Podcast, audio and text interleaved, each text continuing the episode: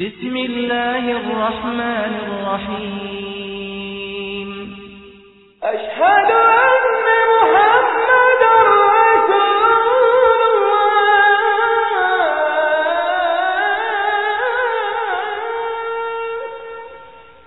سیرت شهيد مظلوم حضرت عثمان بن عفان رضی الله تعالی عنه امیر مؤمنان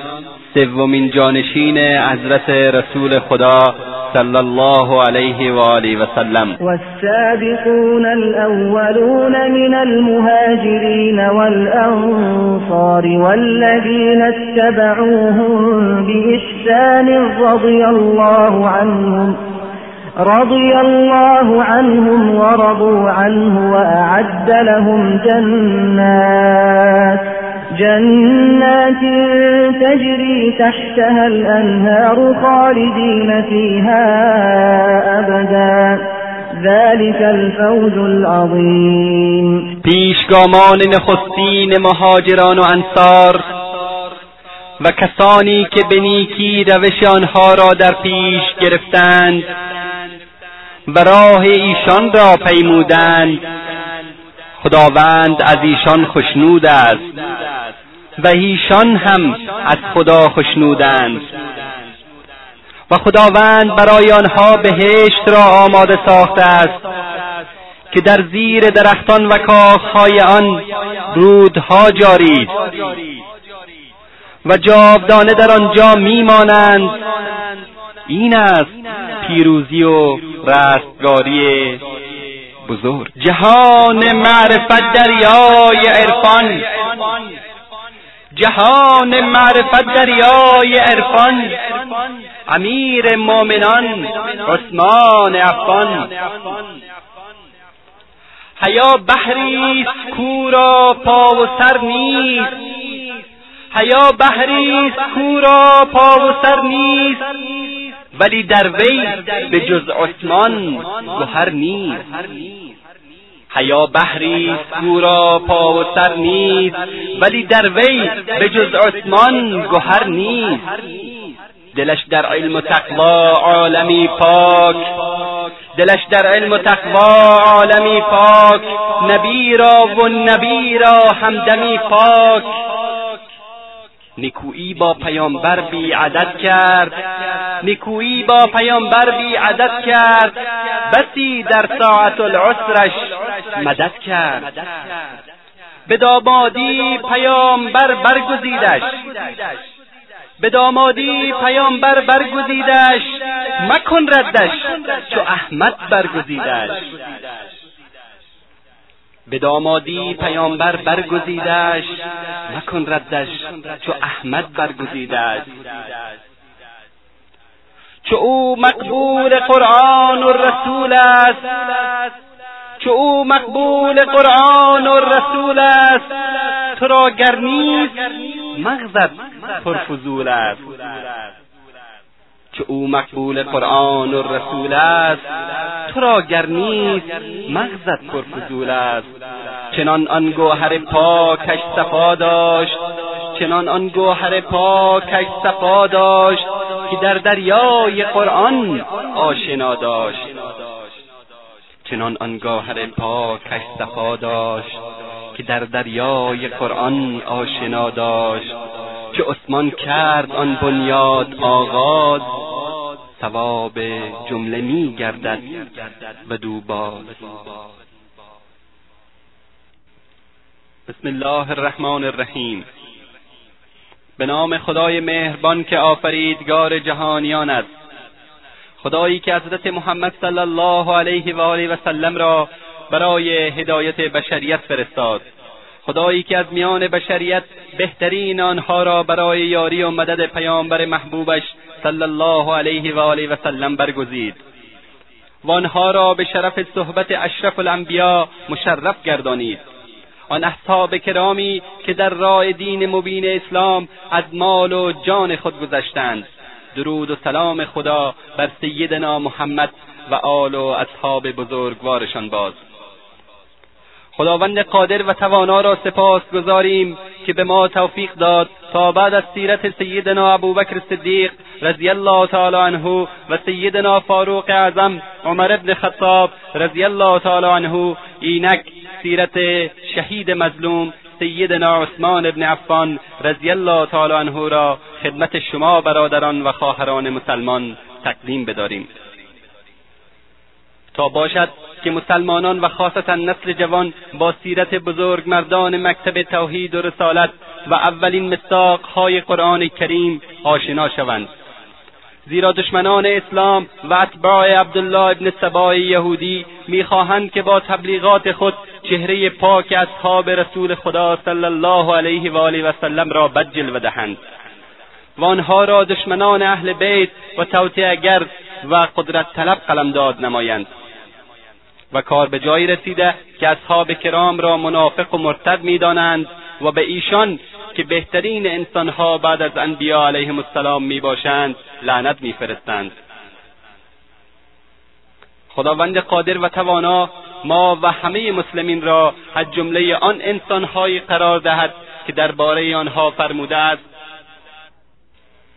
والذين جاءوا من بعدهم يقولون ربنا اغفر لنا ولإخواننا الذين سبقونا بالإيمان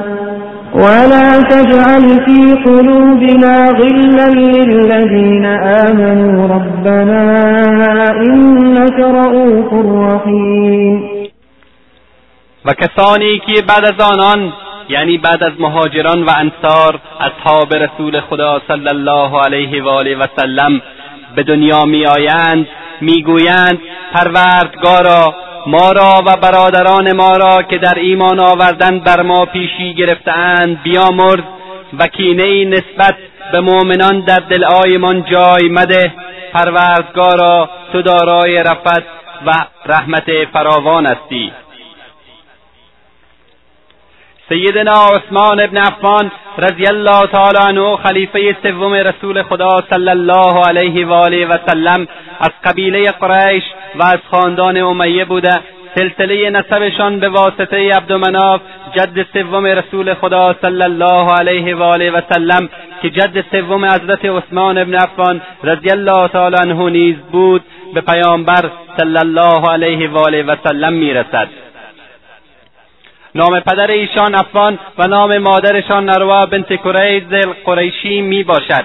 بدین ترتیب حضرت عثمان رضی الله تعالی عنه هم از طرف پدر و هم از طرف مادر از خویشاوندان و اقربای رسول خدا صلی الله علیه و آله و سلم می باشند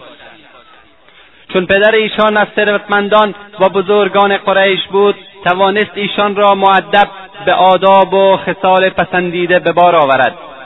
لذا حضرت عثمان رضی الله تعالی عنه خواندن و نوشتن و فن خطابه را که در آن زمان جز برای فرزندان اشراف میسر نبود آموختند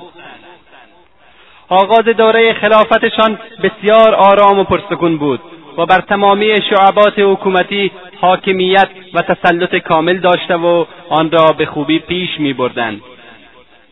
و پیشرفتهای زیادی در این راستا صورت گرفته بود اما وقتی که سرزمین حکومت اسلامی پهناور گشت اداره آن تا جایی خالی از اشکال نبود و نیز بعضی از دشمنان توز اسلام که در ظاهر اسلام را قبول کرده بودند چون مار آستین شروع کردند به تخریب و فتنه انگیزی در میان مسلمانان و در رأس این فتنه انگیزان عبدالله ابن سبای یهودی منافق بود که با فتنهگری ها دسیسه ها و نیرنگ های مختلف از آن جمله بلند کردن شعارات دروغین چون حقوق آل بیت و غیره شعارات کاذبانه خودش توانست بعضی مردمان مغرض و منافق و بعضی مسلمانان فتنجو و سادلو را فریب دهد و آنها را بر فتنهگری و خروج علیه خلیفه راشد حضرت عثمان ابن عفان تحریک کند تا جایی که حضرت عثمان به دست ناپاک آنها در اثنای تلاوت قرآن کریم به شهادت رسید و با حبیبش رسول خدا صلی الله علیه و و سلم و برادرانش ابوبکر و عمر رضی الله تعالی عنهم اجمعین یک جا شد که در آن وقت هشتاد و دو سال عمر داشت و شهادت او را رسول خدا صلی الله علیه و آله و سلم پیشگویی کرده بودند روزی رسول خدا صلی الله علیه و آله و سلم و حضرت ابوبکر صدیق و حضرت عمر فاروق و حضرت عثمان ابن عفان رضی الله تعالی عنهم اجمعین به کوه احد بالا می شدند که کوه شروع به لرزیدن کرد رسول خدا صلی الله علیه و آله و سلم با پای مبارک بر کوه زده گفتند ای کوه آرام باش که بر بالای تو یک پیامبر یک صدیق و دو شهید موجودند حضرت فاروق اعظم عمر ابن خطاب رضی الله تعالی عنه در آخرین لحظات زندگی خود شش نفر از اصحاب کرام را به عنوان اعضای شورا انتخاب کرد که آنان از میان خود یکی را به جانشینی وی برگزینند این شش نفر عبارت بودند از عثمان ابن عفان علی ابن ابی طالب طلحه ابن عبیدالله زبیر ابن عوام سعد ابن ابی وقاص و عبدالرحمن ابن عوف رضی الله عنهم اجمعین ایشان اینکه به طور معین یکی از اینها را به خلافت انتصاب کنند اجتناب کرده و گفتند نمیخواهم بار خلافت را هم در حال حیات و هم بعد از مرگ به دوش بکشم اگر خداوند به شما اراده خیری داشته باشد شما را بر بهترین آنها متفق خواهد نمود همان گونه که بعد از وفات پیامبر صلی الله علیه و آله و سلم بر بهترینشان متفق گردانید تقوا و خدا بی شایبه وی را بران داشت تا سعید ابن زید رضی الله تعالی عنه را هرچند او نیز از جمله ده نفر بشارت یافته به بهشت بود از اعضای شورا قرار ندهد زیرا او پسر کاکایش بود و می که مبادا به خاطر مراعات نسبتش با امیر مؤمنین او را انتخاب کنند بنابراین نام او را به میان نیاورد به اهل شورا گفت که پسرش عبدالله که از فقهای صحابه بود در شورا به عنوان ناظر حضور یابد ولی حق انتخاب نداشته باشد و وصیت نمود که صحیب رومی رضی الله تعالی عنه تا سه روزی که کار شورای انتخاب خلیفه و پایان میرسد امام جماعت مسلمین باشد و توصیه کرد مردم اهل شورا را در این امر یاری کنند نیز فرمودند گمان نمی مردم کسی را بر عثمان و علی ترجیح دهند پس از پایان مراسم تشییع و تدفین سیدنا فاروق اعظم عمر ابن خطاب رضی الله تعالی عنه حضرت مقداد ابن اسود رضی الله تعالی عنه اهل شورا را در خانه فرا خواند بعد از مدتها بحث و تبادل نظر به این نتیجه رسیدند که سه نفر از آنان به نفع سه نفر دیگر کنار روند به نفع علی ابن ابی طالب و سعد نفع عبد الرحمن ابن عوف و طلحه به نفع عثمان ابن عفان رضی الله تعالی عنهم اجمعین کنار رفتند و حق خود را به آنها بخشیدند سپس حضرت عبدالرحمن ابن عوف به عثمان و علی رو کرد و گفت کدام یک از شما نیز از حق خود دست برمیدارید تا حق انتخاب از میان دو نفر باقی مانده به او سپرده شود او نیز با در نظر گرفتن خدا و مصلحت دین برترین را انتخاب کند عثمان و علی رضی الله عنهم هر دو سکوت کردند لذا خود عبدالرحمن ابن عوف از حق خود منصرف شد و گفت خداوند را بر عملکرد خود ناظر دانسته و مصلحت اسلام را در نظر خواهم گرفت و در انتخاب بهترین شما تمام تلاش خود را به کار خواهم برد حضرت عثمان و حضرت علی هر دو موافقت کردند سپس حضرت عبدالرحمن ابن عوف با هر یک از آنها به طور جداگانه صحبت کرد و فضایل آنها را برشمرد و از هر کدام از آنان عهد گرفت که اگر به خلافت انتخاب شد عدل را پیشه کند و اگر دیگری انتخاب شد از او اطاعت کرده و به این امر راضی باشد هر دو پذیرفتند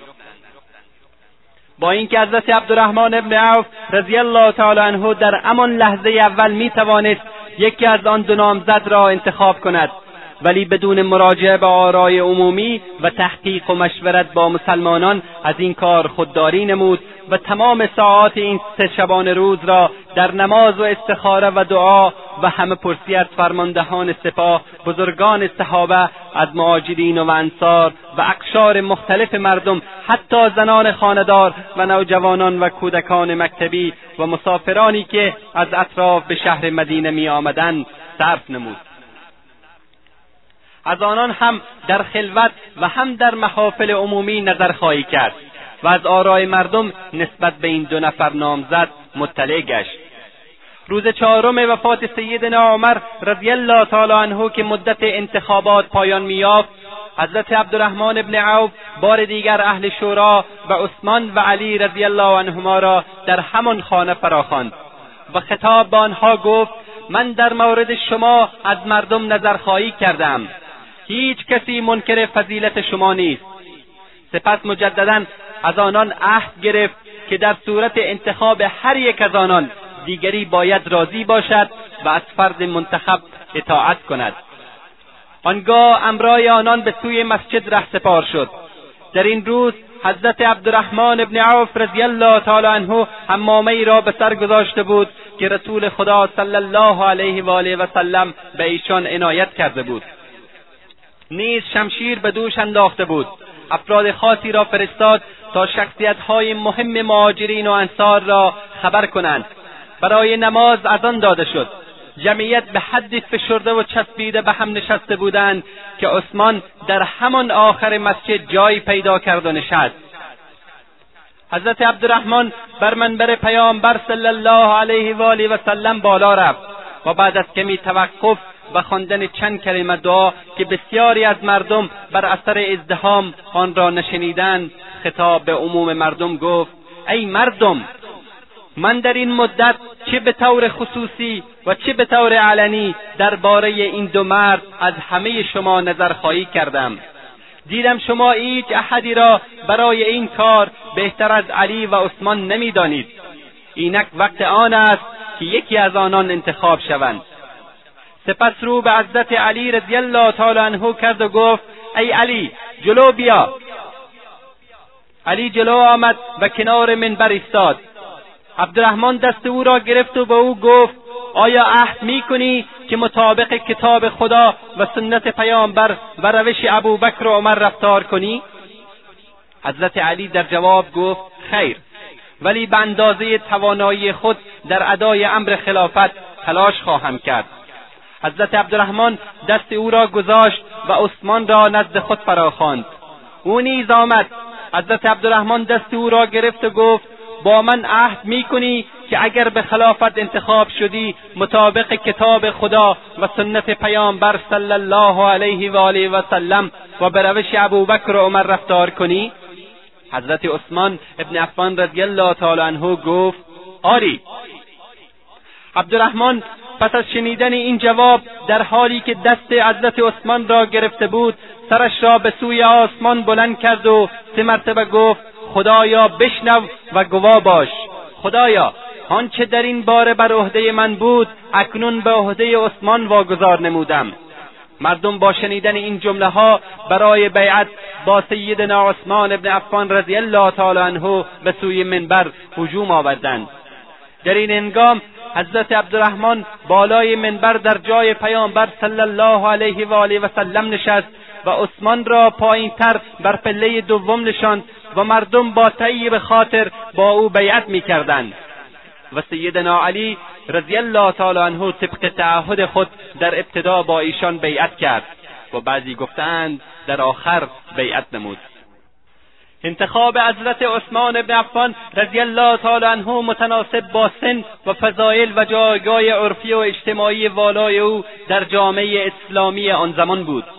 وی در سال ششم عام الفیل به دنیا آمد و از رسول خدا صلی الله علیه و آله و سلم پنج سال کوچکتر بود قبل از اینکه رسول خدا صلی الله علیه و آله و سلم به دار ارقم بروند او مسلمان شده بود رسول خدا صلی الله علیه و آله و سلم قبل از هجرت در مکه مکرمه دخترش رقیه رضی الله تعالی عنها را به نکای او درآورد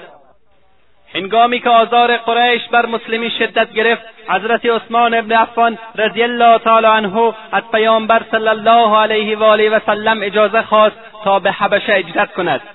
لذا با اجازه پیامبر صلی الله علیه و آله و سلم با همسرش رقیه رضی الله تعالی عنها به حبشه اجدد نمود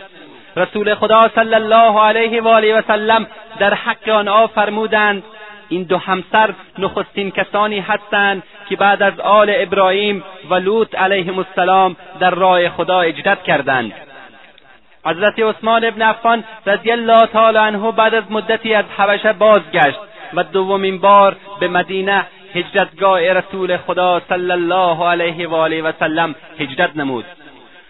چون حضرت رقیه رضی الله تعالی عنها وفات کرد رسول خدا صلی الله علیه و آله و سلم دختر دیگرش ام کلثوم رضی الله تعالی عنها را به ازدواج حضرت عثمان رضی الله تعالی عنه درآورد چون ام کلثوم از دنیا رفت رسول خدا صلی الله علیه و آله و سلم فرمودند اگر دختر دیگری می داشتم به تو می دادم این فضیلت و خصوصیتی است که نصیب کسی جز حضرت عثمان ابن عفان رضی الله تعالی عنها نشده است و به همین دلیل ذنورین لقب یافت حضرت عثمان ابن عفان رضی الله تعالی عنه نزد قریش محبوبیت و احترام زیادی داشت چنانکه وقتی رسول خدا صلی الله علیه و آله و سلم از عمر ابن خطاب رضی الله تعالی عنه خواست تا در صلح حدیبیه نزد قریش برود او گفت آیا کسی را که بیش از من مورد احترام است معرفی نکنم او عثمان است رسول خدا صلی الله علیه و آله و سلم حضرت عثمان ابن عفان رضی الله تعالی عنه را خواست و به عنوان سفیر به سوی ابو سفیان و اشراف قریش اعزام کرد حضرت عثمان ابن عفان به شهر مکه وارد شد و پیام رسول خدا صلی الله علیه و آله و سلم را به اطلاع سران قریش رسانید قریش به او گفتند اگر مایل باشد میتواند کعبه را تواف کند ولی حضرت عثمان رضی الله تعالی عنه گفت تا رسول خدا صلی الله علیه و آله و سلم تواف نکند هرگز امکان ندارد من تواف نمایم چون بازگشت مسلمین گفتند ای ابو عبدالله خوشا به حال تو که از لذت تواف خانه خدا بهرهمند شدی حضرت عثمان براشفت و گفت چه گمان بدی سوگند به خدایی که جانم به دست اوست اگر من یک سال تمام هم میماندم بدون رسول خدا صلی الله علیه و آله و سلم تواف نمی کردم قریش پیشنهاد تواف دادند اما من نپذیرفتم چون بازگشت حضرت عثمان ابن عفان رضی الله تعالی عنه به طول انجامید و شایع شد که عثمان به دست کفار به شهادت رسیده است رسول خدا صلی الله علیه و آله و سلم از مردم به خاطر انتقام خون وی بیعت گرفتند که تا پای و جان بجنگند و فرار نکنند مسلمین پروانوار به سوی پیامبر صلی الله علیه و آله و سلم که زیر سایه درختی نشسته بودند شتافتند و با ایشان بیعت کردند و آن حضرت یکی از دو دست خود را در دیگری نهاد و فرمود این دست عثمان است و بدین ترتیب بیعت رضوان تکمیل شد چه فضیلتی بهتر و چه مزیتی برتر از اینکه محبوب خدا دست خود را به جای دست عثمان قرار میدهد حضرت عثمان رضی الله تعالی عنه در نگاه عمر رضی الله تعالی عنه نیز محترم بود هرگاه مردم از حضرت عمر رضی الله تعالی عنه درخواستی داشتند به حضرت عثمان رضی الله تعالی عنه و یا عبدالرحمن ابن عوف رضی الله تعالی عنه متوسل می شدند اگر از دست این دو نفر نیز چیزی ساخته نبود آنگاه مردم به عباس مراجعه می نمودند حضرت عثمان رضی الله تعالی عنه کسی است که لشکر اسلام را در جنگ تبوک مجهز کرد و چاه رومه را خرید و برای استفاده مسلمین وقت نمود امام ترمزی از عبدالرحمن ابن خباب روایت کرده که فرموده است من در محضر پیامبر صلی الله علیه و آله و سلم حاضر بودم که مردم را برای تجهیز جیش عسره فرا خواند عثمان گفت یا رسول خدا من حاضرم صد شتر کمک کنم سپس رسول خدا مردم را تشویق کردند بار دیگر عثمان گفت یا رسول خدا من دوصد شطر با جهاز و مهار در راه خدا کمک می کنم بار دیگر رسول خدا صلی الله علیه و آله و سلم مردم را فرا خواندند این بار نیز حضرت عثمان ابن عفان رضی الله تعالی عنه گفت یا رسول خدا من سیصد شتر با جهاز و مهار در راه خدا کمک می کنم آنگاه رسول خدا در حالی که از منبر پایین می آمدند فرمودند اگر عثمان عملی غیر از این انجام ندهد همین برای او کافی است نیز ترمزی از انس و حاکم از عبدالرحمن ابن سموره نقل می کند که حضرت عثمان رضی الله تعالی عنه در آن روز هزار دینار سکه طلا آورد و در دامن حضرت رسول خدا صلی الله علیه و آله و سلم نهاد رسول خدا صلی الله علیه و آله و سلم فرمودند ما ذر عثمان ما عمل بعد الیوم از این پس هیچ کاری به عثمان آسیبی نخواهد رساند این جمله را دو بار تکرار فرمودند حاکم حضرت ابو هریره رضی الله تعالی عنه روایت کرده است که حضرت عثمان دوبار بهشت را از رسول اکرم صلی الله علیه و آله و سلم خریداری نمود اول زمانی که چای رومه را خرید و دوم زمانی که لشکر معروف به لشکر عسره را مجهد کرد در مدینه آب شیرینتر از آب چای رومه وجود نداشت مالک این چا یهودی تمایی بود و مسلمانان با آب شیرین نیاز شدید داشتند لذا رسول خدا صلی الله علیه و آله و سلم فرمودند هر کس چای رومه را بخرد و وقت کند و دلوی بر آن بگذارد تا عموم مردم از آب آن به صورت رایگان استفاده کنند خداوند از نهرهای بهشت چشمهای به او اختصاص خواهد داد حضرت عثمان ابن عفان رضی الله تعالی عنه آن چاه را به بیست هزار درهم خریدند و برای استفاده مسلمین وقف نمودند زمانی که حضرت عثمان ابن عفان رضی الله تعالی عنه زمام خلافت را به دست گرفتند مطابق سال شمسی 68 سال و مطابق سال قمری 70 سال از عمر وی میگذشت در زمان خلافت سیدنا عثمان ابن عفان رضی الله تعالی عنه فتوحات اسلامی به اوج خود رسید محبت جهاد در راه خدا و شوق شهادت دل نبستن به دنیا و تکه نکردن به تعداد نفرات و امکانات جنگی و شجاعت و دلیری فوقالعاده و مشاهده نصرتهای آشکار خداوندی و عوامل دیگری که اسلام در قلوب مسلمین پدید آورده بود سبب شد تا امواج خروشان فتوحات اسلامی به سرعت ممالک فارس روم و شمال آفریقا را فرا گیرد و حکومتهای بزرگ و شهرهای پرشکوه و جلال در مقابلشان سر تسلیم فرو دارند شاید حکمت الهی و اراده خیری که خداوند جل جلاله نسبت به مسلمین داشت موجب شد تا حضرت عثمان به جانشینی حضرت عمر برگزیده شود و سلسله فتوحات آغاز شده در زمان خلافت سیدنا عمر کامل و گسترش یابد زیرا اغلب کارگزاران شهرهای تازه فتح شده و اکثر فرماندهان لشکر و فاتحان در دوران خلافت سیدنا عمر ابن خطاب رضی الله تعالی عنه از خیشان نزدیک حضرت عثمان ابن عفان رضی الله تعالی عنه بودند همچون معاویه ابن ابی سفیان حمر ابن عاص عبدالله ابن سعد ابن ابی سرح مروان ابن حکم و ولید ابن عقبه و در نتیجه این فتوحات میلیونها انسان به آغوش پرمهر اسلام درآمدند و این خود نعمت و خیر بسیار بزرگی بود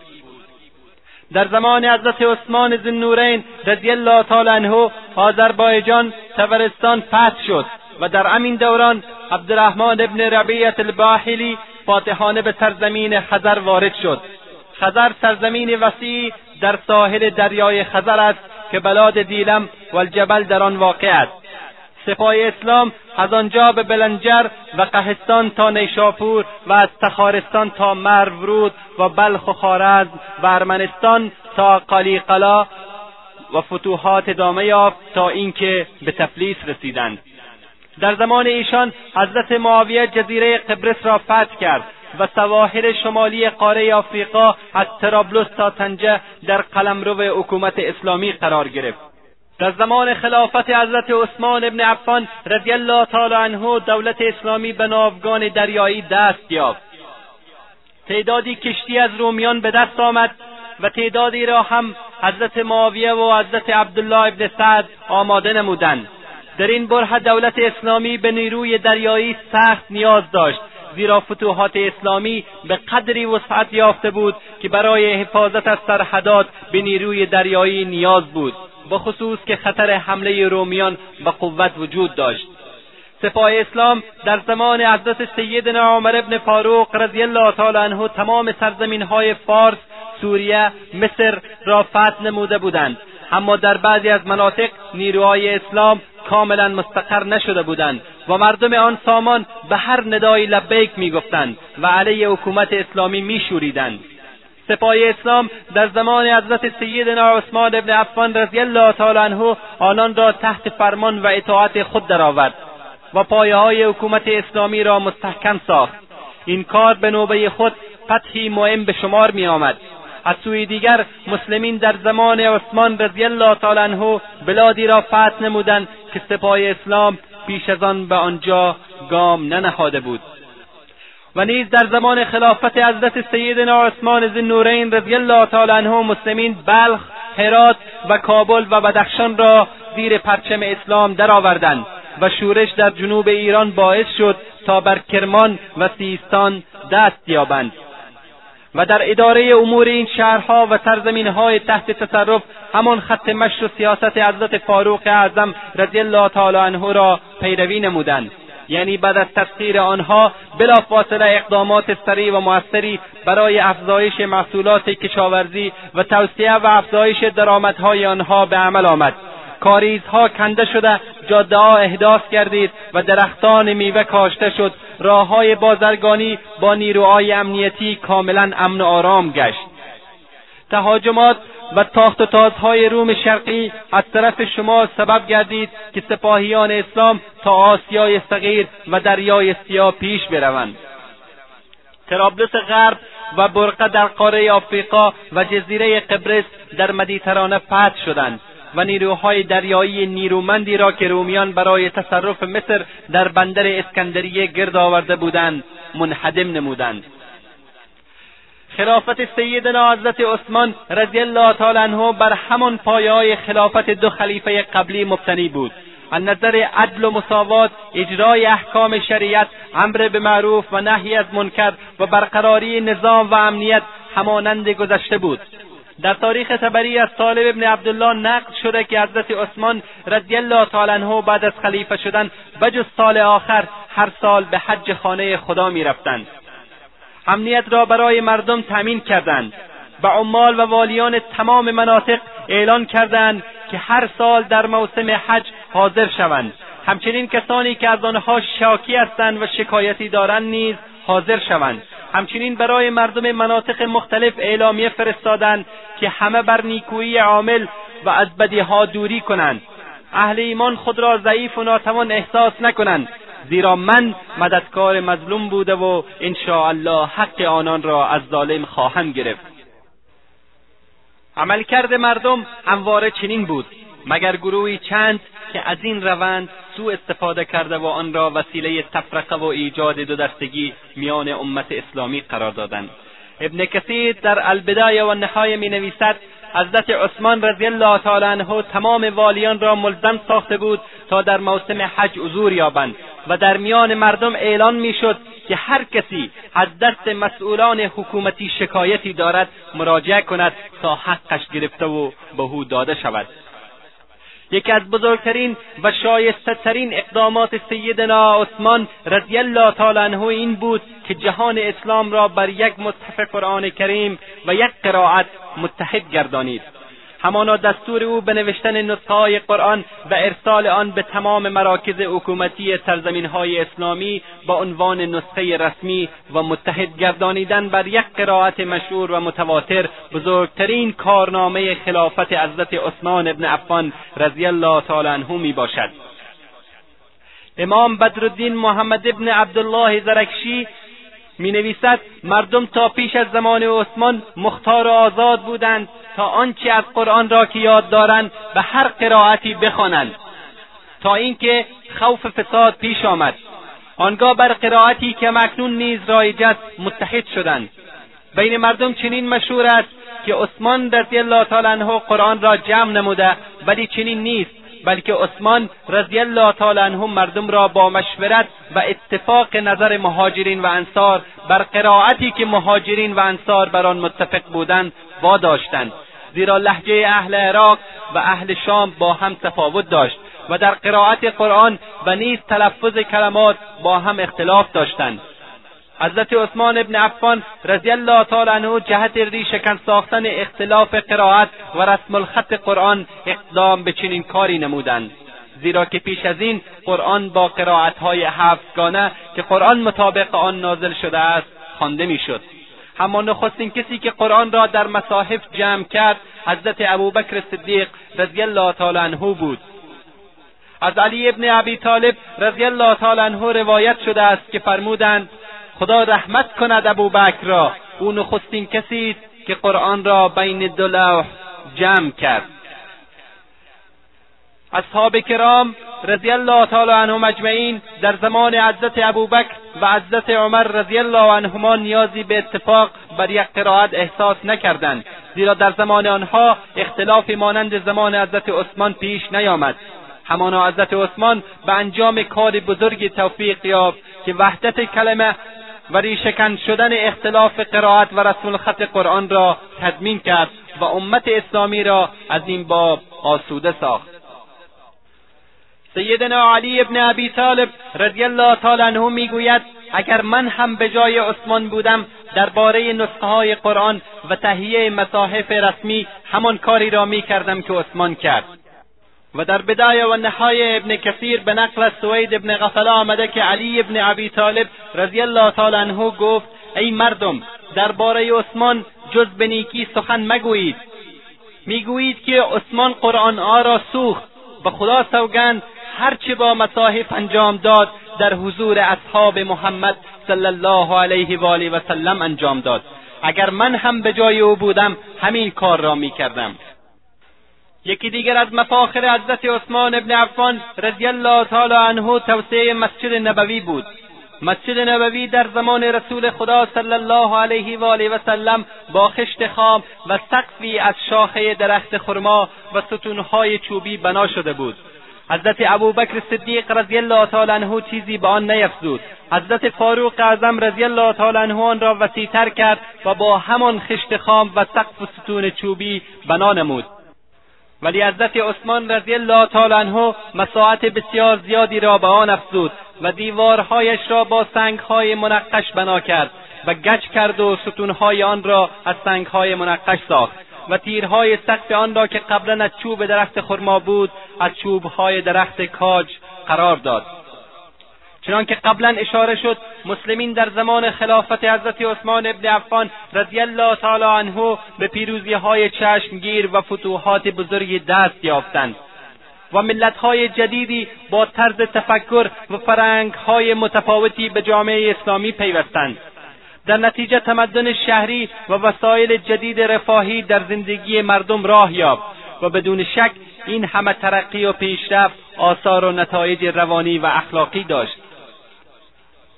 و این امن نعمت باید مالیاتی داشته باشد که ملتها در طول زندگی و جامعه و دولتها در تاریخ خود آن را پرداختند از سوی دیگر چون حضرت عثمان رضی الله تعالی عنه زمام خلافت را به دست گرفت مردم اندک اندک با زمان رسول خدا صلی الله علیه و آله و سلم فاصله می گرفتند و آثار تحول در جامعه بزرگ اسلامی پدیدار می گشت و میرفت که به تدریج تغییر جهت دهد و آن مسیری را که مربی اول صلی الله علیه و آله و سلم یاران خود را بدان راهنمایی کرده و اصحاب خود را بدان شیوه تربیت نموده بود رها کرده مسیر دیگری را در پیش گیرند رسول خدا صلی الله علیه و آله و سلم یاران خود را به گونه تربیت کرده بود که علاقه به دنیا و کسب مقام و ثروت نداشتند و در اندوزی و کسب قدرت از دیگر سبقت نمی گرفتند حضرت سیدنا فاروق اعظم عمر ابن خطاب رضی الله تعالی عنه در زمان خود توانست در برابر این سیل خروشان صدی آهنین قرار دهد و با قدرت تمام جلو آن را بگیرد اما در زمان سیدنا عثمان ابن عفان رضی الله تعالی عنه مملکت اسلامی پیش از پیش گسترده شد وسعت فتوحات و کثرت غنایم و فراوانی اموال دست در دست هم داده به سرعت این دیگرگونی و تغییر جهت افزودند بر اثر این قبیل عوامل در زمان حضرت عثمان ابن عفان رضی الله تعالی عنه در قلعه استوار جامعه اسلامی روزنههایی ایجاد شد که بادهای مسمومی به شکل طوفان در آن نفوذ کرد گرچه در عزم و اراده حضرت عثمان ابن عفان رضی الله تعالی عنه هیچ گونه سستی راه نیافته بود و ایشان در امور خلافت سر مویی از جاده حق منحرف نشده و در سیاست خود از قوانین عدالت تخلف نکرده بود ولی مردمی که عثمان رضی الله تعالی عنه با آنها سر و کار داشت آن عرب ساده و سخت کوش بدوی سابق نبودند بلکه مردمی جهان دیده و غرق در ناز و نهمت بودند و به مقتضای فطرت انسانی که اگر نفس انسان در تنعم آزاد باشد و به نحو صحیح تربیت نشود بصیرتش را از دست داده و زمام عقل از دستش رها می شود آری مردم این چنین شده و گرفتار انحرافاتی شده بودند استاد عباس محمود عقاد این حقیقت را به خوبی بیان کرده میگوید بزرگترین مشکل همان گونه که در آینده واضح خواهد شد این بود که عثمان رضی الله تعالی عنه گرچه عملی مرتکب نشد که در زمان خلفای قبلی نظیری نداشته باشد ولی محیط و شرایط تغییر کرده بود و اوضاع مانند سابق نبود خلفای قبلی برای حضرت عثمان الگو و نمونه بودند و اتباع از روش آنان هدف اصلی وی بود اما زمان و محیطی که میخواست روش آنان را به اجرا درآورد آن زمان سابق نبود و مردم نیز آن مردم سابق نبودند و این خود بزرگترین مشکلی بود که چگونه در شرایط جدید با در نظر گرفتن مقتضیات زمان روش آنان را پیاده کند او سپس میافزاید در زمان مسلمان شدن حضرت عثمان ابن عفان رضی الله تعالی عنه تا زمانی که ایشان زمام امور مملکت را به دست گرفت جامعه عربی در سطح بسیار گسترده تغییر کرده بود و گرایش ها در جامعه اسلامی با گرایش های ملل دیگر جهان امسو شده بود و تقریبا طرز زندگی ملت های شرق و غرب با هم مشابهت پیدا کرده بود در این اوضاع معترضین و منتقدین فرصت یافته و عملکرد او را با عملکرد شیخین مقایسه کرده و مورد محاسبه قرار میدادند عقاد میگوید مردم در زندگی و اهدافشان همانند ملتهای دیگر مطابق میل خود زندگی میکردند اما از خلیفه سوم انتظار داشتند که در تمام امور از روش و سیره دو خلیفه قبلی سر موی تجاوز نکند در صورتی که خودشان از روش و سیره رعیت خلیفه اول و دوم بسیار منحرف شده بودند نباید منکر شد که سیدنا عثمان ابن عفان از قدرت و نیروی ابوبکر و عمر رضی الله تعالی عنو مجمعین برخوردار نبود اما خود سیدنا عمر رضی الله تعالی عنو با قدرت و حیبتی که از آن برخوردار بود در روزهای آخر خلافت خیش احساس میکرد که زمان با گذشته فرق کرده است لذا در دعای خود گفتند خدایا سنم بالا رفته و قوایم ضعیف گشته و رعیتم در جهان پراکنده شده است مرا در حالی به سوی خیش فراخوان که حق کسی از دستم ضایع نشده و در انجام وظیفه کوتاهی نکرده باشم حضرت عثمان ابن عفان رضی الله تعالی عنه نیز این تفاوت بزرگ بین دو زمان را درک کرده بود و می ترسید که این بیماری فراگیر شود لذا مردم را نسبت به آن هشدار میداد و همواره در مجالس و سخرانی ها میگفت حالتی که امت اسلامی امروزه به آن مبتلا گشته سرنوشتی است که قابل برگشت نیست همانا فتنه دنیا آنچنان بر دلها چیره گشته که هیچ تدبیر و کوششی کارساز نمیگردد عقاد میافزاید مشکل و آزمایش بزرگ این بود که زمان خلافت حضرت سیدنا عثمان ابن عفان رضی الله تعالی عنه زمانی بود که در آن مراحلی پیش می آمد که نیاز بود مردم به خلافت اعتماد کنند اما بر اثر موج تبلیغات سویی که ایجاد شده بود این اعتماد به طور کامل دیده نمیشد همچنین مراحلی پیش می آمد که به سلطه و قدرت قاطع خلیفه نیاز بود اما بنابر سیاست تسامح و مدارای خلیفه این قاطعیت نیز دیده نمیشد لذا حکومتی که از این دو جانب باش مشکل مواجه گردد مسلما از گزند حوادث و احوال در امان نخواهد بود با این حال استاد اقاد میگوید همانا سیاست و تدبیر حضرت عثمان رضی الله تعالی عنه برای حل مشکلات امور خارجی دولت اسلامی که ناگهان بعد از خلافت با آن مواجه شد بهترین چاره و حکیمانه ترین راه حلی بود که خلیفه در چنان موقعیتی میاندیشید این رای حل عبارت بود از راستی و درستکاری استقامت و عزم راسخ سرعت عمل توأم با احتیاط و سیاست با دوستان تلطف با دشمنان مدارا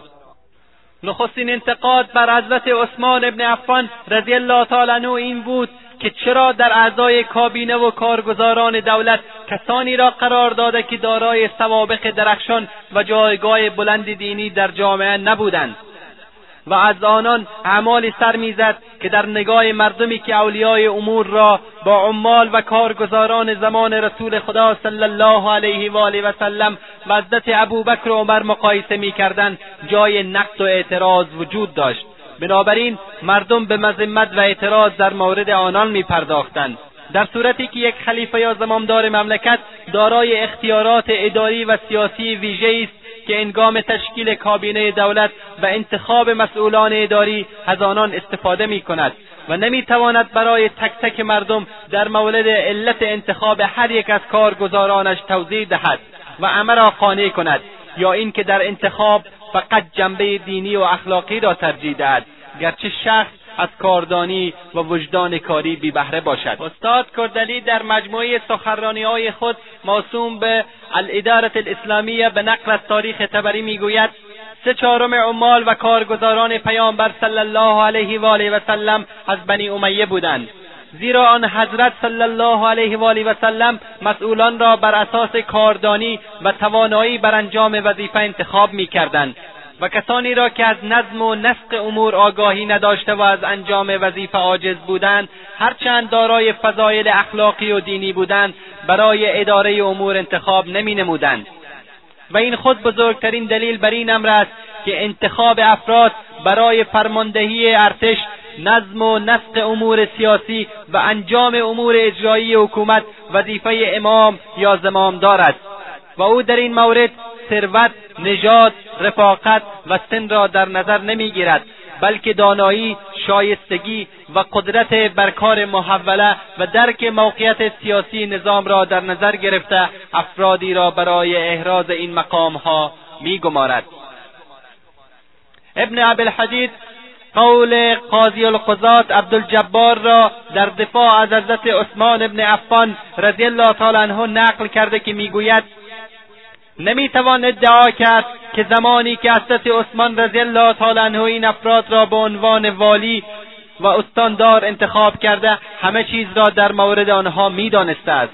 بلکه آنچه امکان دارد این است که ایشان در آن زمان به شاخصهایی که دال بر صلاحیت این افراد در انجام مسئولیتهای محوله بوده آگاه بوده است و به اینکه از آنها جرم آشکاری سر زده باشد آگاه نبوده است استاد عباس محمود عقاد در تحلیل این نارضایتی بسیار به نوشته است آنجا که میگوید در مورد محاسبه عملکرد خلیفه بسیار غلو و افراد شده و از حق آزادی رأی که اسلام به افراد امت اسلامی داده سوء استفاده شده و بیمورد به کار گرفته شده است برخی از کسانی که برای استهزا و شورش علیه حضرت عثمان رضی الله تعالی عنه قیام کرده بودند افرادی مغرض بودند که آنچه خود میگفتند بدان عامل نبودند و عملشان با قولشان مطابقت نداشت در میان آنان کسانی دیده میشد که حضرت عثمان رضی الله تعالی بر اثر ارتکاب جرم بر آنان حد شرعی را اجرا کرده بود یا بر اثر جرمی پدر و خویشاوندانشان را زندانی کرده بود کسانی هم دیده میشد که به صورت غیر قانونی با زنی ازدواج کرده بودند و ایشان حکم به جدایی آنان داده بود همچنین کسانی بودند که طالب پست و مقامی بودند و با خواسته آنان موافقت نشده بود و برخی نیز بودند که از این موارد برایشان پیش نیامده بود اما به دنبال شورش و حرج و مرج بودند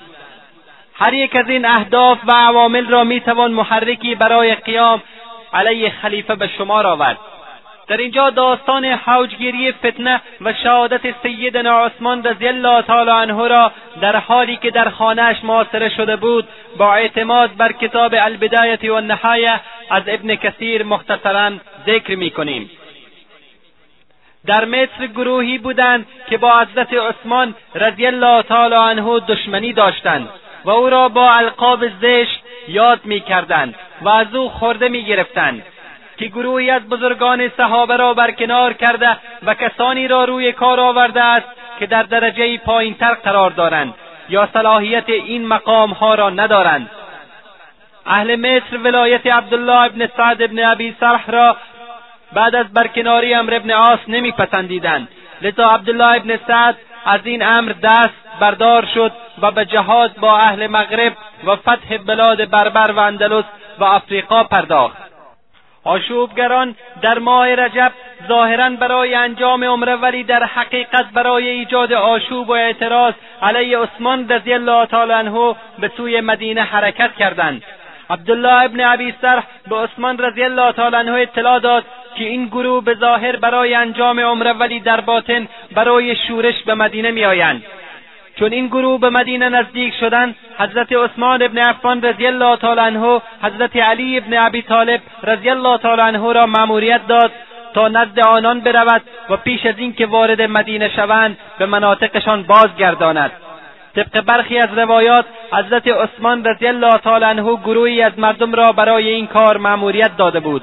اما حضرت علی رضی الله تعالی عنه داوطلبانه برای انجام این کار اعلام آمادگی کرد بنابراین حضرت عثمان رضی الله تعالی عنه را نمایندگی داد و به سوی آنها فرستاد و ای از معتمدین نیز او را امرایی کردند حضرت علی رضی الله تعالی عنه با آنان در مقام جحفه ملاقات کرد آنان حضرت علی رضی الله تعالی عنه را بسیار محترم شمردند و در این مورد غلو و افراد میکردند حضرت علی رضی الله تعالی عنه آنان را توبیخ و نکوهش کرد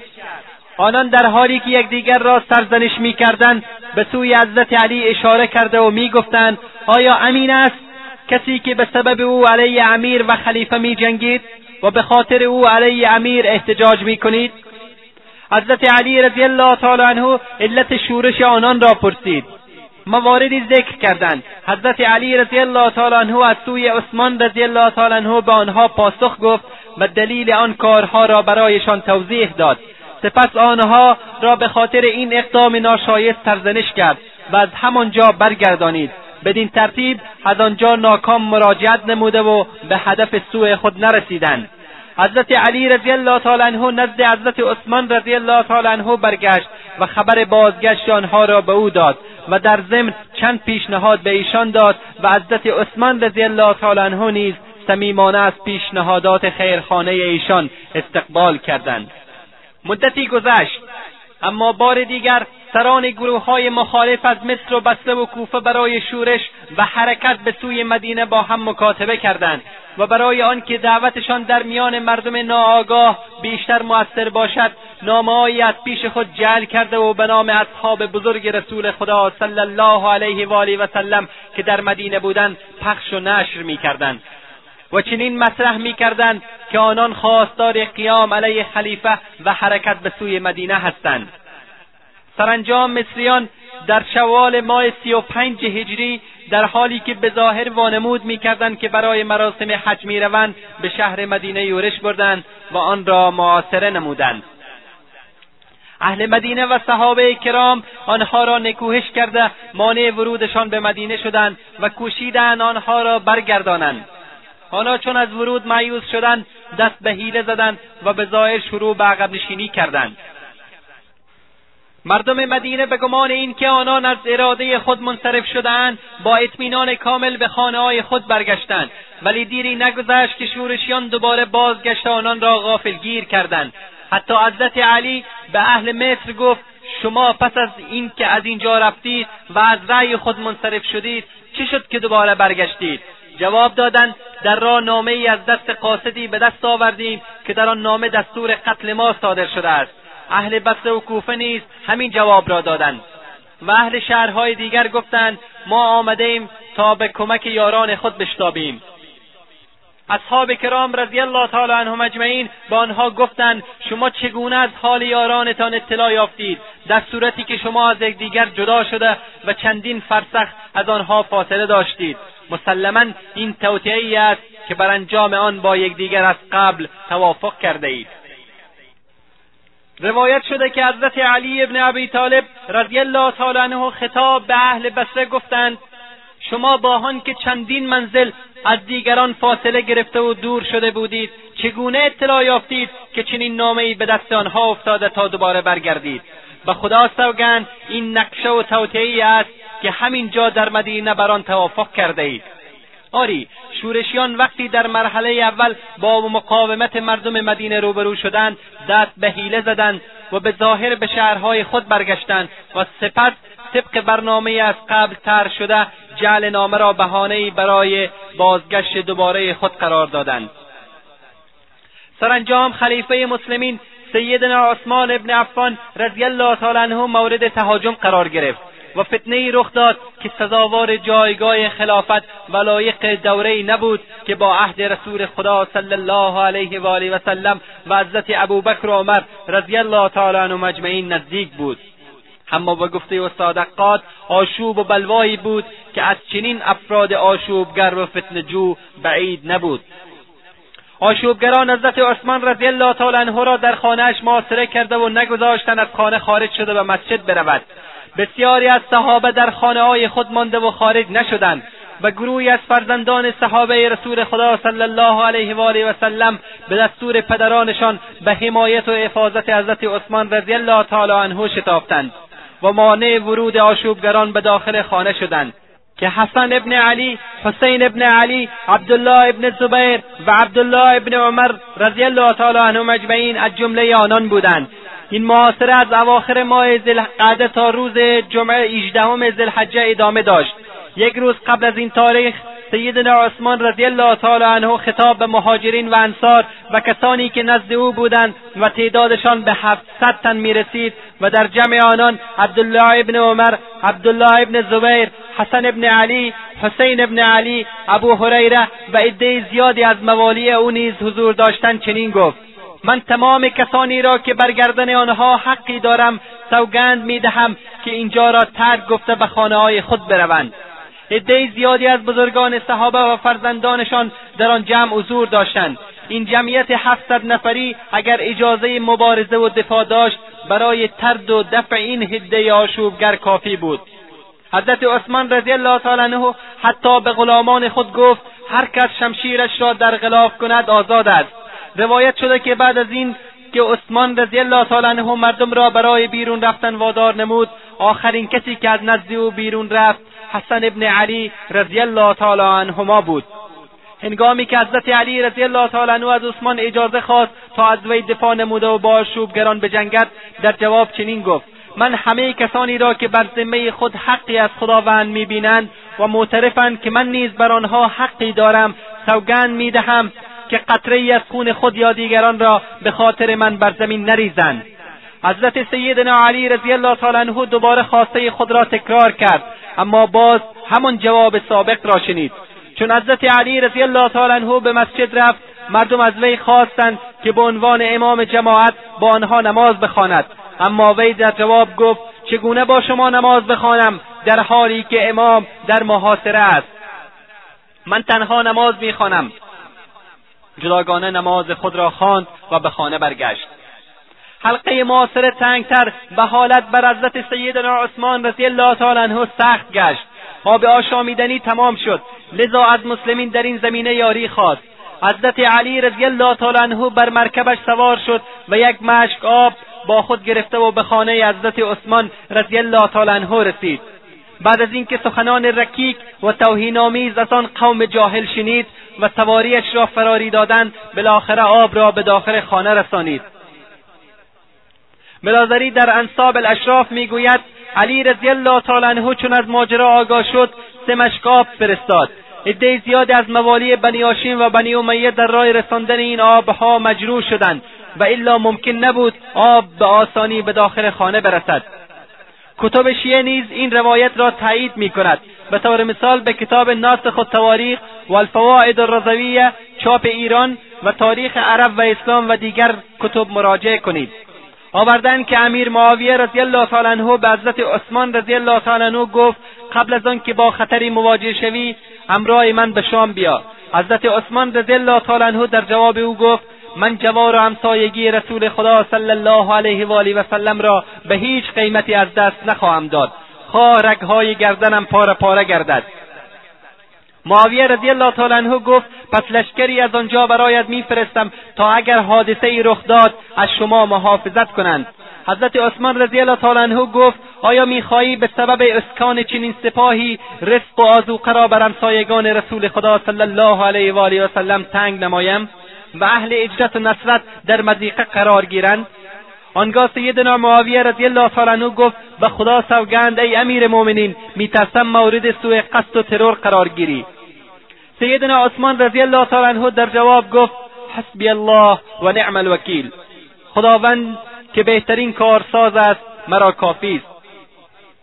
و در امان مصدر سابق آمده است که شورشیان به سوی حضرت عثمان رضی الله تعالی عنه تیراندازی نمودند که در نتیجه آن حضرت حسن ابن علی که بر درب خانه ایستاده بود و همچنین قنبر غلام حضرت علی مجروح شدند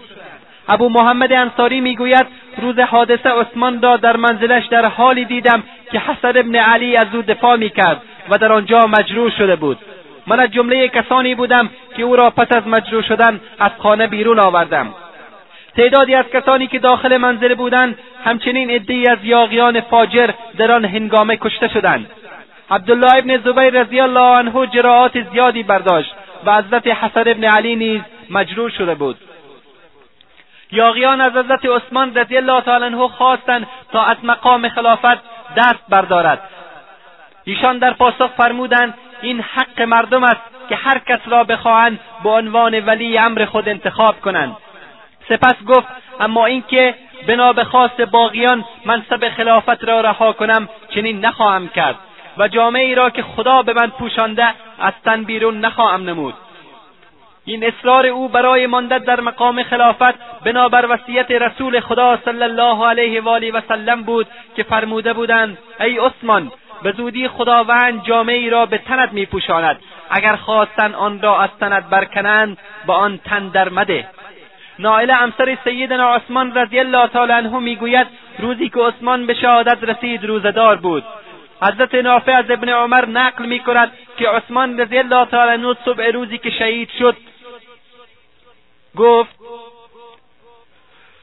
رسول خدا صلی الله علیه و آله سلم را در خواب دیدم فرمود ای عثمان امروز نزد ما افطار کن لذا امروز روزه گرفتم چنانچه در همان روز به شهادت رسید در حالی که قرآن پیش رویش گذاشته و مشغول به تلاوت بود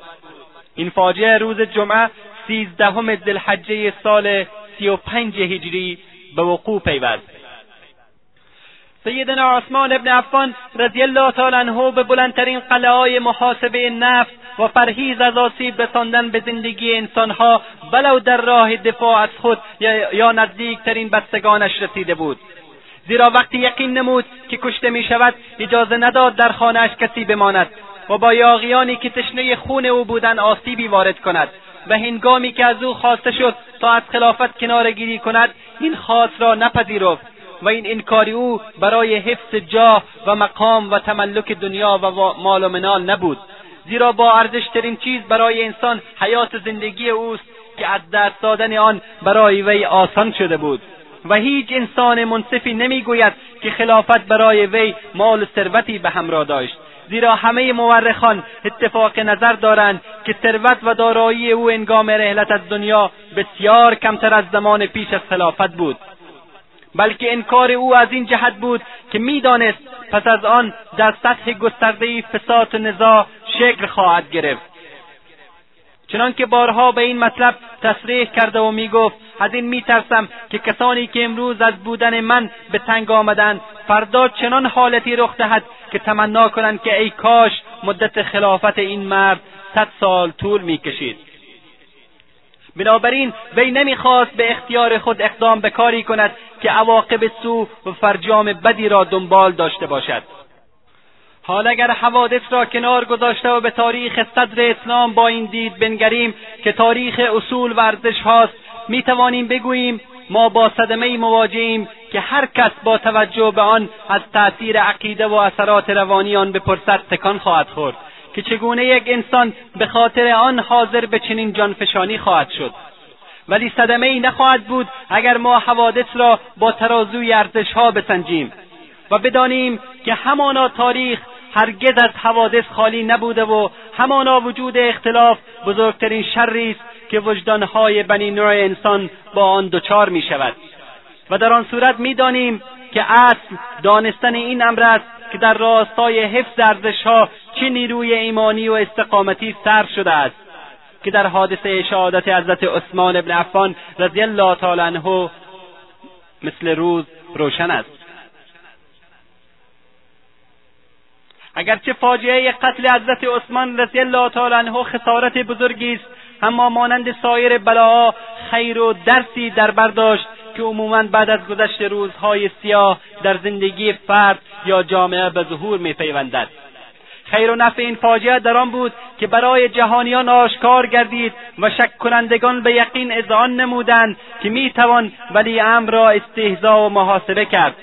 آن هم حاکمی را که حدود حکومتش هر مرز چین تا اقیانوس اطلس ادامه داشت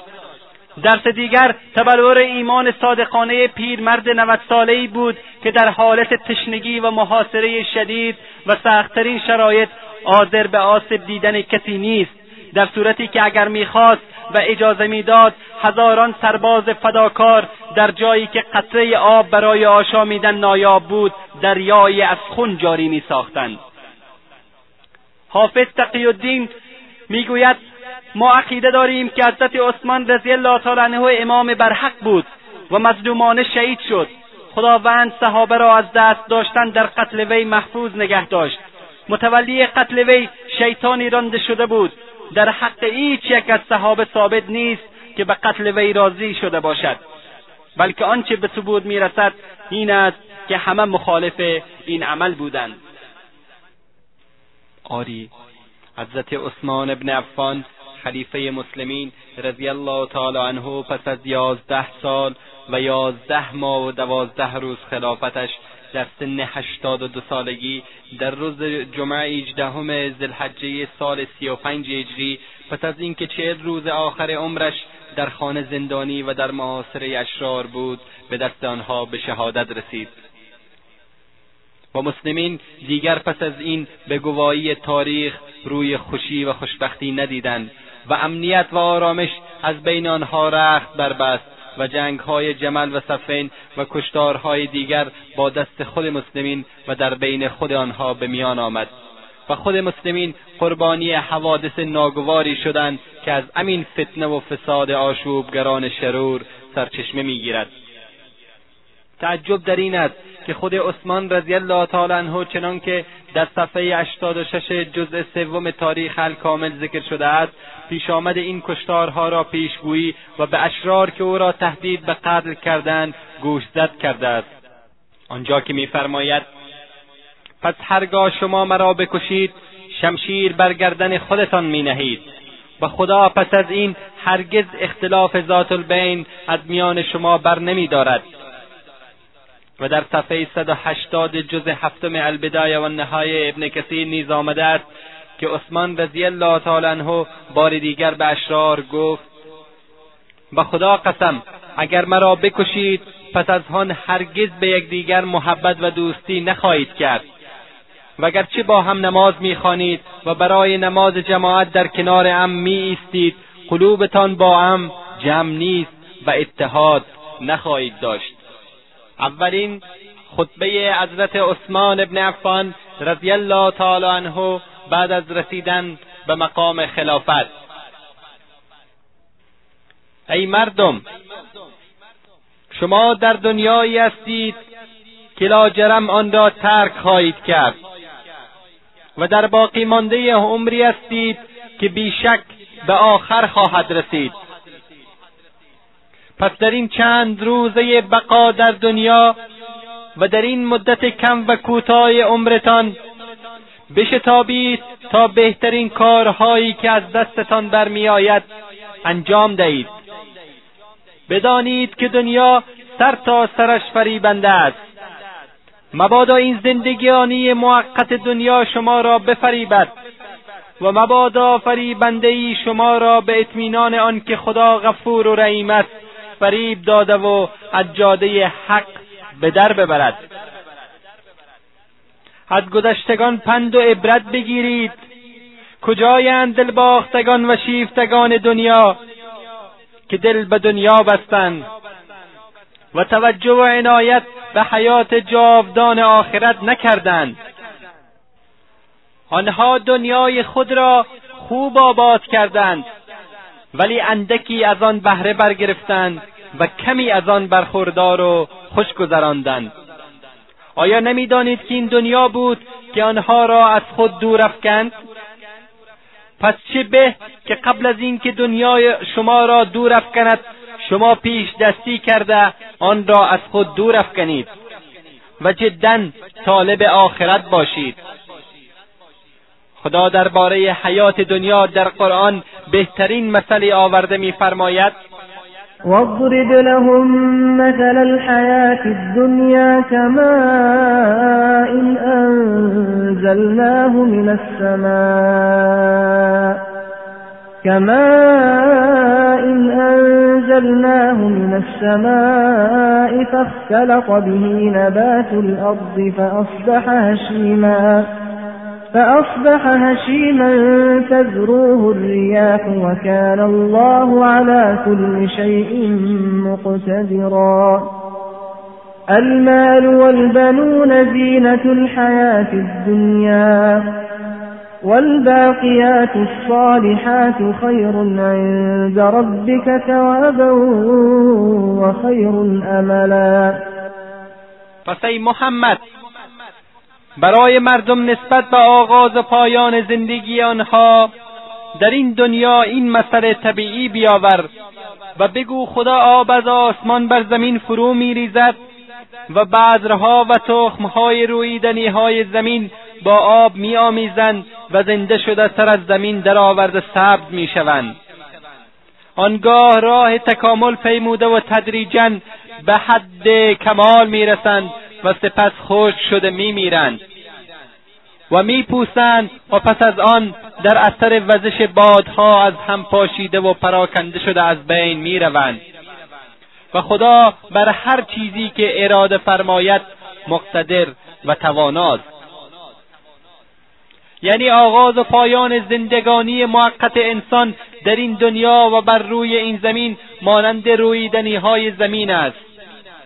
به این توضیح که نطفه مرد بر تخمه زن وارد و با آن میآمیزد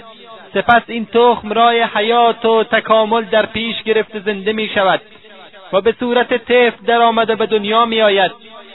و پس از مدتی اقامت در دنیا به حد کمال جسمانی می رسد و بعد از آن رو به ضعف می رود و ضعیف و لاغر می شود و سرانجام می میرد از این دنیا می رود و در ادامه این آیت میفرماید این مال و فرزندان شما زینت زندگانی موقت شما در دنیا است به درد حیات آخرت شما نمیخورند و شما آنها را حین مرگ از دست میدهید این اعمال صالحه و اقوال صادقه و نیات حسنه است که برای شما پس از حیات باقی میماند و از حیث ثواب و از حیث امید بهتر است نزد پروردگارتان این بود اولین خطبه حضرت عثمان سومین خلیفه رسول خدا صلی الله علیه و آله و سلم که در تواریخ معتبر آمده است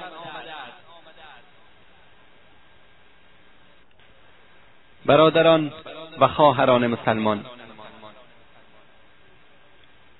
پیروان همان آشوبگران و فتنه انگیزان هنوز هم وجود دارند آنانی که خود را مسلمان مینامند ولی با مخالفت صریح با قرآن و سنت رسول خدا صلی الله علیه و آله و سلم با اصحاب کرام رضی الله تعالی عنهم اجمعین کینه میورزند و خاصتا با حضرت عثمان رضی الله تعالی عنه عداوت و دشمنی خاصی دارند در حالی که دم از محبت حضرت علی رضی الله تعالی عنه و فرزندان او میزنند بیایید ببینیم حضرت علی رضی الله تعالی عنه درباره عثمان رضی الله تعالی عنه چه نظر دارد در خطبه 163 نهج البلاغه سیدنا علی رضی الله تعالی عنه نسبت به ذوالنورین رضی الله تعالی عنه چنین میفرماید به خدا نمیدانم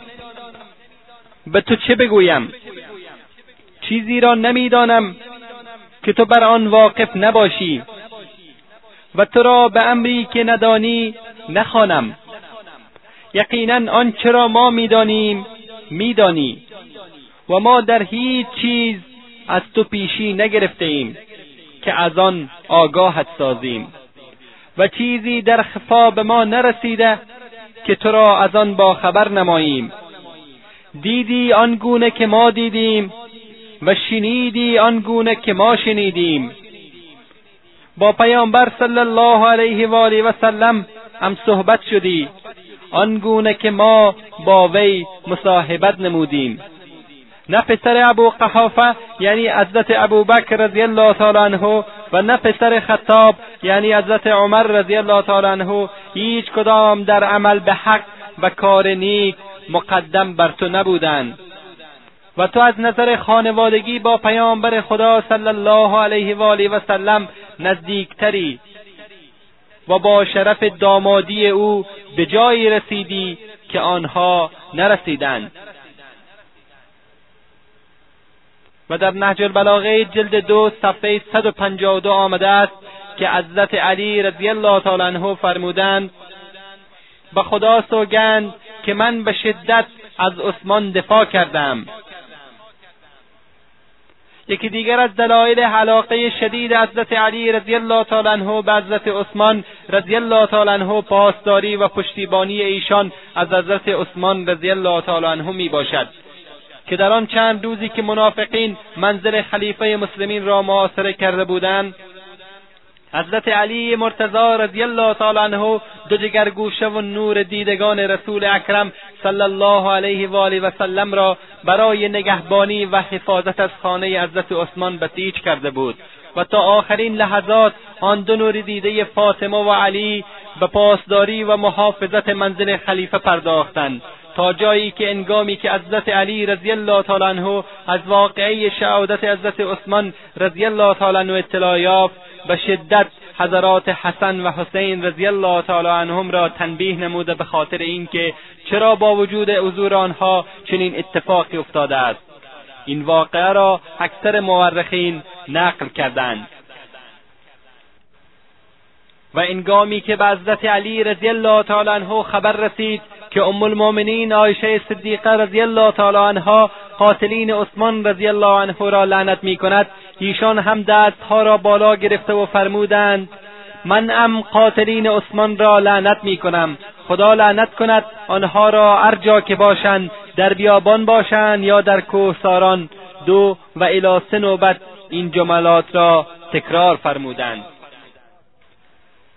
زیرا حضرت علی رضی الله تعالی عنه میدانستند که عثمان رضی الله عنه کسی بودند که مال و ثروت فراوان و جان خیش را نصار اسلام کردند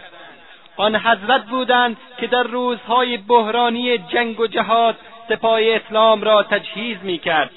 و از مال و ثروت خیش برای رفع مشکلات اقتصادی مسلمین دریغ نمود حضرت عثمان رضی الله تعالی عنه کسی بودند که پیامبر چندین بار بهشتی بودن او را متذکر شده بودند حضرت علی رضی الله تعالی عنه میدانست موقعی که پیامبر صلی الله علیه و آله و سلم فرمودند هر کس چای رومه را بخرد و آب آن را برای اهل اسلام حلال گرداند خبر دهید او را به دخول بهشت آنگاه حضرت عثمان رضی الله تعالی عنه آن چاه را خریده و وقف مسلمین کردند حضرت علی رضی الله تعالی عنه میدانست که وقتی سپاه اسلام در جیش الاسره از نظر وسایل و تجهیزات در مضیقه بود پیامبر صلی الله علیه و آله و سلم فرمودند هر کس سپاه اسلام را تجهیز کند خبر دهید او را به بهشتی بودند و حضرت علی رضی الله تعالی عنه دیدند که حضرت عثمان آن جیش را تجهیز کردند و این آیت قرآن کریم بنابر عقیده اکثر مفسرین در شعن حضرت عثمان رضی الله تعالی عنه نازل گردیده است الذين ينفقون اموالهم في سبيل الله ثم لا یتبعون ما انفقوا منا ولا اذا لهم أجرهم عند ربهم ولا خوف عليهم ولا هم يحزنون کسانی که دارایی خود را در راه خدا صرف می کنند و به دنبال آن منتی نمیگذارند و آزاری نمیرسانند پاداششان نزد پروردگارشان است و اندازه اجرشان را کسی جز خدا نمیداند و نه ترسی بر آنان خواهد بود و نه اندوهگین خواهند شد عثمان رضی الله تعالی عنه کسی بود که جناب رسول خدا صلی الله علیه و آله و سلم در بیعت و رزوان در غیاب او به دست راست خود اشاره کرده و فرمودند که این دست دست عثمان است و دست چپ خیش را برهان نهاده و به جای زنورین رضی الله تعالی عنه با خود بیعت کردند و این فضیلت عظما در این آیه قرآن کریم ذکر گردیده است لقد رضی الله عن المؤمنین اذ یبایعونك تحت الشجرة فعلم ما فی قلوبهم فانزل السكینة علیهم واتابهم فتحا قریبا خداوند از مؤمنان راضی گردید همان دم که در زیر درخت با تو بیعت کردند خدا میدانست آنچه را که در درون دلهایشان از صداقت و ایمان و اخلاص و وفاداری به اسلام نهفته بود لذا اطمینان خاطری به دلهایشان داد و فتح نزدیکی را پاداششان نمود و این عثمان رضی الله تعالی عنه است که مفتخر به ازدواج با دو دختر گرامی خاتم پیامبران حضرت محمد مصطفی صلی الله علیه و آله و سلم شده است به همه آنانی که با اصحاب پیامبر صلی الله علیه و آله و سلم و خاصتا با خلفای راشدین رضی الله تعالی عنهم اجمعین کینه و بغض و عداوت دارند این آیت قرآن کریم را هدیه کنیم الفقراء المهاجرين الذین اخرجوا من و واموالهم يبتغون فضلا من الله ورضوانا وينفعون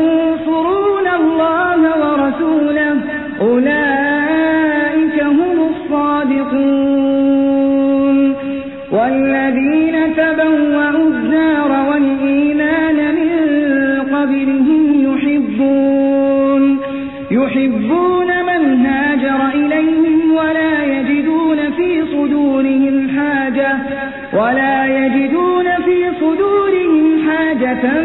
مما أوتوا ويؤثرون على أنفسهم ولو كان بهم خصاصة ومن يوق شح نفسه فأولئك هم المفلحون والذين جاءوا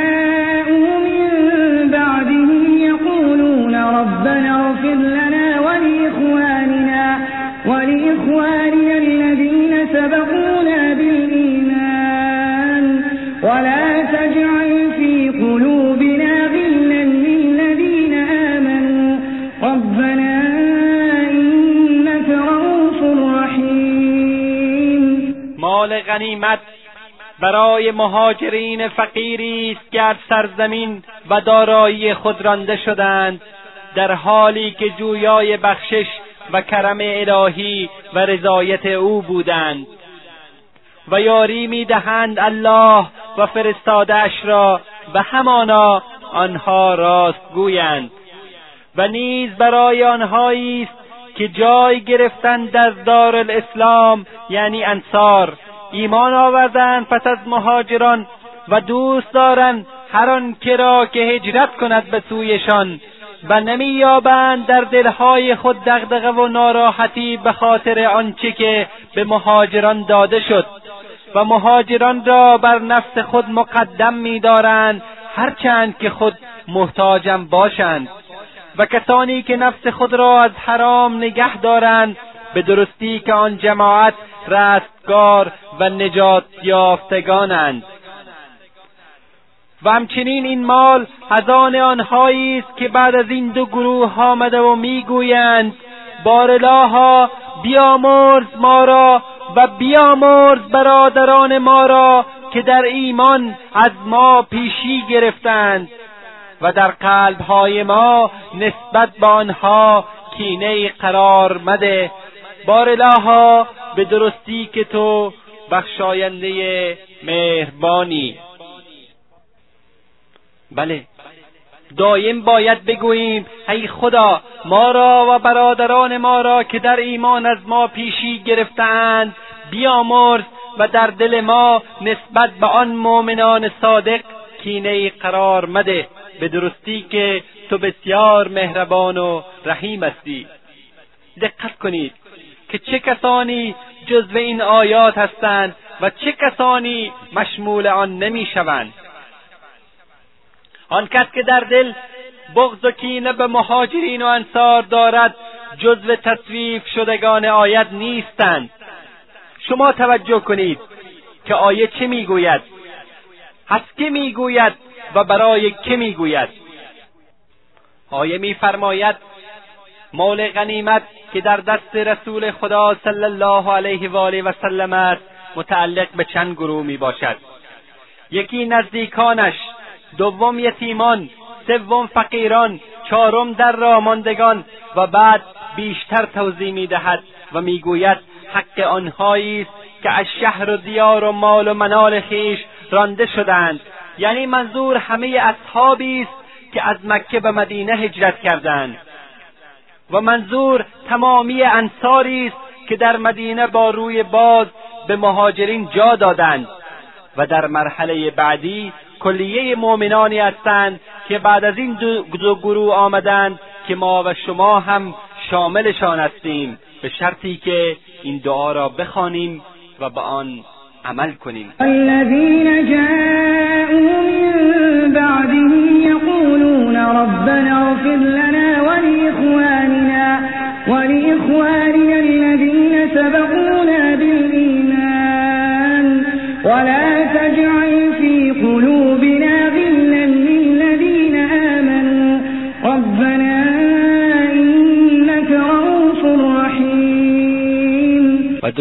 سلام خداوند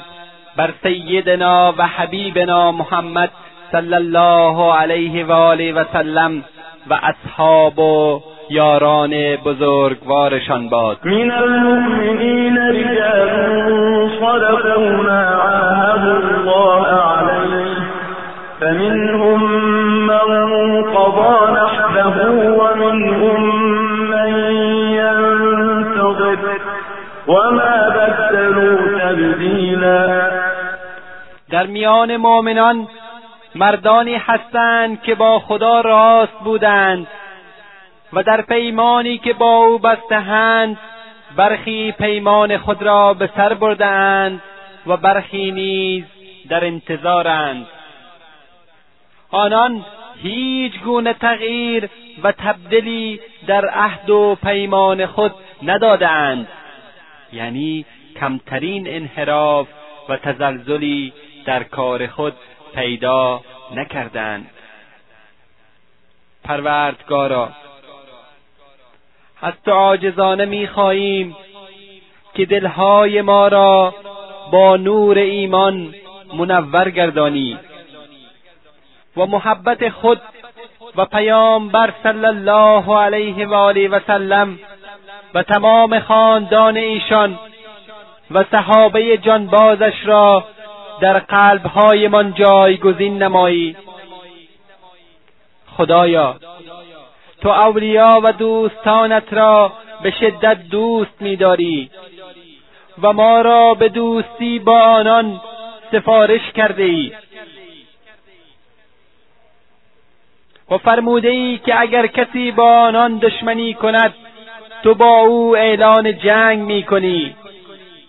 پس خدایا همه مسلمین را از دشمنی با یاران جانباز پیامبر بزرگت نجات بده و در قلب هیچ مسلمانی نسبت با آن ستارگان درخشان آسمان هدایت کینه و عداوت قرار مده که ما انسانهای ناتوان تحمل عذاب تو را نداریم خدایا اجابت بفرما و صلی الله علی سیدنا محمد و علی آله و صحبه اجمعین و السلام علیکم و رحمت الله و برکاته إذ جعل الذين كفروا في قلوبهم الحمية حمية الجاهلية فأنزل أنزل الله سكينته على رسوله وعلى المؤمنين وألزمهم كلمة التقوى وكانوا أحق بها وأهلها وكان الله بكل شيء عليما لقد صدق الله رسوله الرؤيا بالحق لتدخلن المسجد الحرام إن شاء الله آمنين آمنين محلقين رؤوسكم ومقصرين لا تخافون فعلم ما لم تعلموا فجعل من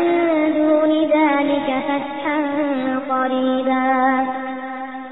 هو الذي أرسل رسوله بالمسجد ليظهره على الدين كله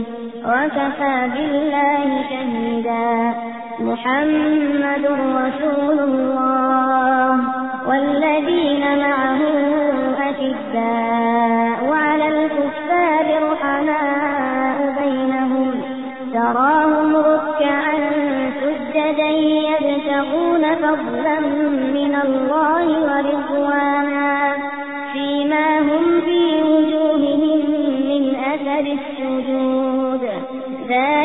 مثلهم في التوراة ومثلهم في الإنجيل كزرع أخرج شطأه فآجره فاستغلظ